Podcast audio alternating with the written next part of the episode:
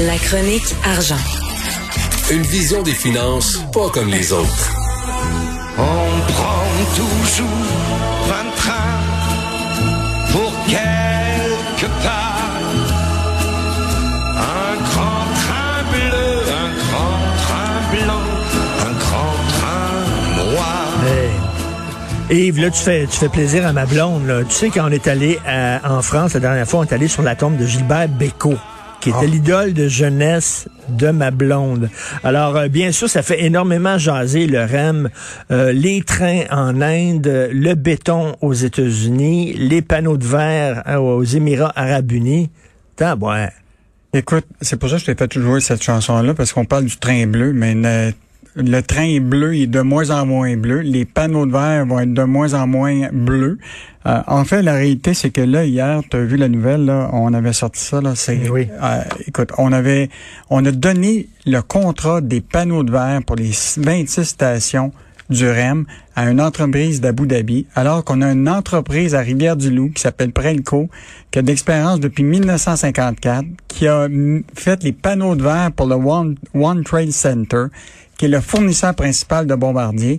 Et on va choisir un plus bas soumissionnaire de- d'Abu Dhabi. Mais le plus bas soumissionnaire, là, c'est certain, si tu fais affaire, là, si tu es en compétition avec des pays qui exploitent leurs travailleurs, qui ne respectent pas les normes environnementales, qui payent des pinottes, mais c'est certain que c'est eux autres qui vont toujours remporter le contrat, parce que eux autres, les plus bas salaires, ben, c'est eux autres qui, qui les payent. Et- et- la- et toute la classe politique là, a rabroué euh, la caisse. Même le bureau du premier ministre qui a dit des entreprises du Québec qui ont l'expertise, ça n'a pas de bon sens qu'on leur donne pas ce contrat-là. Un autre exemple concret d'une mauvaise entente qui avait été négociée.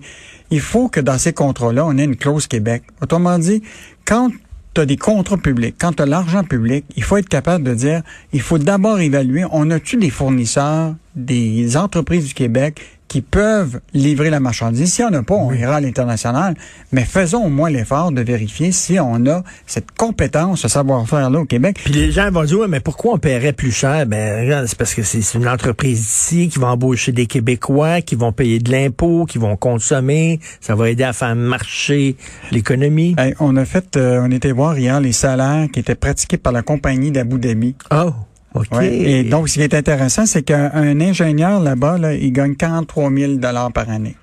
Un ingénieur qui travaille ici, dans le même contexte, gagne 104 000 Ben, donc, voilà. Donc, euh, c'est sûr qu'il va être euh, payé, il, va, ça va coûter moins, meilleur marché d'acheter des produits qui sont produits à Hey. plus basse échelle. Puis ça, c'est l'ingénieur. Fait que Ah, mais j'en ai d'autres. petit salarié. là. Euh, regarde, un ingénieur électrique là-bas gagne 23 000 pièces par année. Un directeur de l'assurance qualité, 44 000.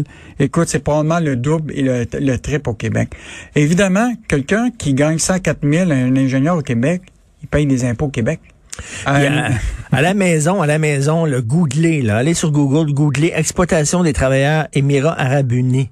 Écoute, il y, y a des, des infrastructures qui ont été euh, montées à Dubaï, puis, puis quasiment par des esclaves, quasiment par des, des- des travailleurs qui étaient traités comme des esclaves. À un moment donné, je pense que la caisse de dépôt aussi, euh, y a- y a- doivent pen- penser un peu de façon éthique. Mais en tout cas, bref. euh, Ben là, mais la, la, la, la, la, la- la- la proposition du PQ est quand même intéressante, là, parce que la Caisse dit qu'il donne des contrats locaux à 86% Mais là, il faudrait voir dans ces contrats locaux-là combien de ça sont des sous-traitants à l'étranger. Mm.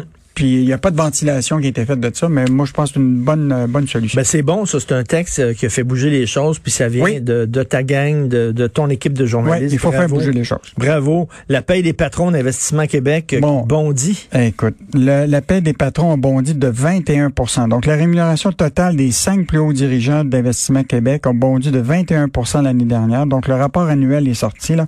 Donc, le PDG Guy Leblanc a augmenté de 27% en pleine pandémie euh, son, son, salaire.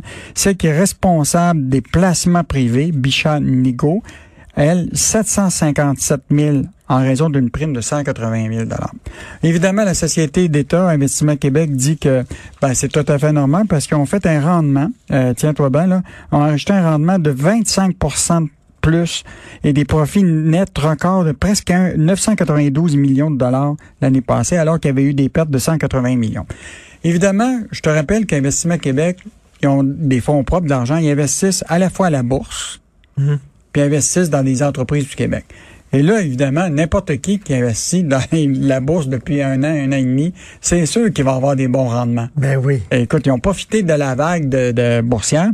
Et ce qui est plus intéressant, c'est de voir les autres euh, investissements qu'ils font dans ce qu'on appelle des canards boiteux du Québec.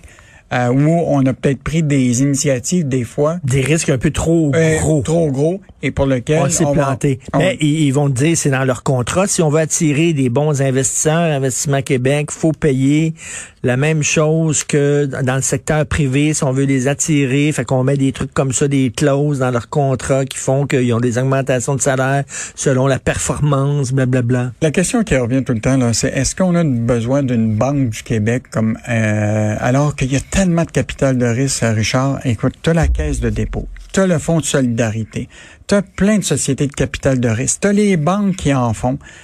Écoute, est-ce qu'on a Mais- besoin d'un organisme comme ça qui euh, emploie quand même 1000 personnes? Là? Euh, Mais le gouvernement Legault mise beaucoup sur Investissement Québec. Hein. Ben oui, Vraiment. ben c'est parce que c'est devenu presque un, un bras banquier Ben politique pour euh, faire des prêts pardonnables, euh, investir dans des secteurs tu sais, comme mécanisme et d'autres secteurs qui sont essentiellement pour créer peut-être des jobs en région puis qu'on n'a pas de besoin. Ben oui, Je pense que la question se pose là, d'Investissement Québec, là, son rôle. là.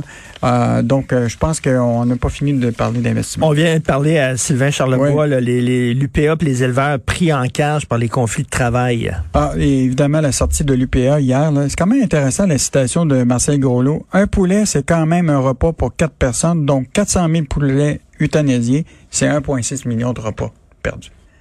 Donc, euh, c'est quand même une sortie incroyable. ça, c'est du gaspillage. Moi, Ça, je déteste gaspiller la bouffe. Ça n'a pas de bon sens. Quand on fait, quand on fait un souper, là, puis il en reste trop, là, je déteste gaspiller la bouffe. Mais là, 1 million 400 000 poulets. Mais euh, ce, qui est, ce qui est fascinant, c'est que cette grève-là soulève évidemment euh, toute l'idée de la transformation alimentaire, parce qu'il y a la grève du poulet, mais je te rappellerai qu'il y a une grève encore à Olimel pour le porc. Euh, donc, euh, moi, je pense à ma fille qui est, qui est végétarienne. Là. Je pense pas que je vais la gagner à revenir au poulet ou au porc avec cette grève-là parce que Non. elle voit très bien que c'est une industrie qui, est- qui, qui doit se réinventer. Mais ce qui est encore plus inquiétant, c'est que si Excel d'or puis Olimel peuvent pas produire pour les détaillants puis les épiceries québécoises, là, qui va prendre la relève? Et là, il y a quand même des inquiétudes. Tu as évidemment des grosses compagnies comme Maple Leaf dans le reste du Canada. As Sofina qui pourrait faire et remplacer Olimel et d'or. Et une fois que tu remplaces ton fournisseur, là, ça veut donc dire que eux vont peut-être faire affaire avec des producteurs de poulet ailleurs qu'au Québec. Ah ouais. Donc euh, ça, ça va être à surveiller parce que, écoute, les détaillants en alimentation, Ah, ben oui. là, Métro et d'autres, là, ils vont devoir à un moment livrer Non, leur... non seulement Saint-Hubert n'appartient plus à des Québécois, mais le poulet Saint-Hubert, ça sera pas du poulet du Québec. Non. Sacrifice. Euh, Écoute, je veux mettre, euh, je veux attirer l'attention des gens là, sur le texte de Daniel Germain aussi aujourd'hui dans la section argent. Euh, la difficile gestion du cannabis dans les condos. N'importe qui qui euh, habite dans un complexe de condos, vous le savez, il y a toutes sortes de Christie de règlements. Tu de fumer du pot, tu sais que tu as le droit de fumer du pot? Sur ton balcon, chez vous, les voisins se plaignent. a- Puis pourtant, c'est un produit légal. Donc, un texte assez rigolo. Et demain, on peut s'attendre à quoi dans la section argent?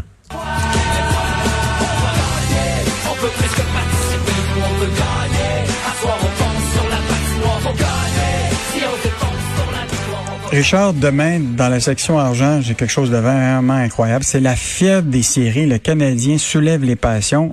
Et les jeunes vedettes Nick Suzuki et Cole Coffey là, sont vraiment les vedettes de l'heure. Mais le succès du CH profite à un entrepreneur tailleur d'habits de Sherbrooke Hein? Qui habille les deux joueurs du Canadien. Mais il habille aussi plusieurs joueurs de la Ligue nationale de hockey. Mais là, tu parles pas d'uniforme là, de hockey. Non, là. les habits, là. En civil, là. Oui, en civil, les beaux habits. Écoute, puis c'est eux autres, c'est lui qui habille aussi Dominique euh, Ducharme. Donc, euh, entrevue intéressante avec euh, cette boutique-là de Glorious à, qui est à Sherbrooke, qui fait des habits euh, pour tous les, euh, les certains joueurs du, du hockey. Et c'est devenu une espèce de... Cet habit-là est gagnant parce que Suzuki a porté tel habit, puis ça, ça y a rapporté ce but-là, Ah, ouais. etc. Beaucoup de superstitions. OK. Michel Gérard revient évidemment sur toute la question de la sortie de Legault sous la pénurie de main-d'œuvre. Et Michel Girard a trouvé des chiffres inquiétants de- du mois de mars. Il y a encore plus de postes vacants au Québec qu'on le On pense. Oui. Et Ah, donc, c'est euh, un sacré problème. ça, c'est vraiment un enjeu qui pourrait nuire à la relance économique du Québec. Donc, Michel Girard, euh, Girard revient là-dessus. Et en terminant, euh, on revient sur les constats inquiétants du recul du français. On en parle dans le marché du travail, dans le domaine du commerce, etc. Mais dans les universités, c'est le cas. Et il y a des étudiants qui sortent actuellement des HEC qui disent ça n'a pas de bon sens l'anglicisation qu'il y a au HEC actuellement pour le MBA et d'autres Hmm. l'école de Jacques Parizeau, qui est de plus en plus en anglais dans les cours. On vous en parle demain dans Ben, la section argent. Jolin Barrette va lire ça avec intérêt. Merci beaucoup, Bon. Yves. Salut, bon week-end. Bon week-end.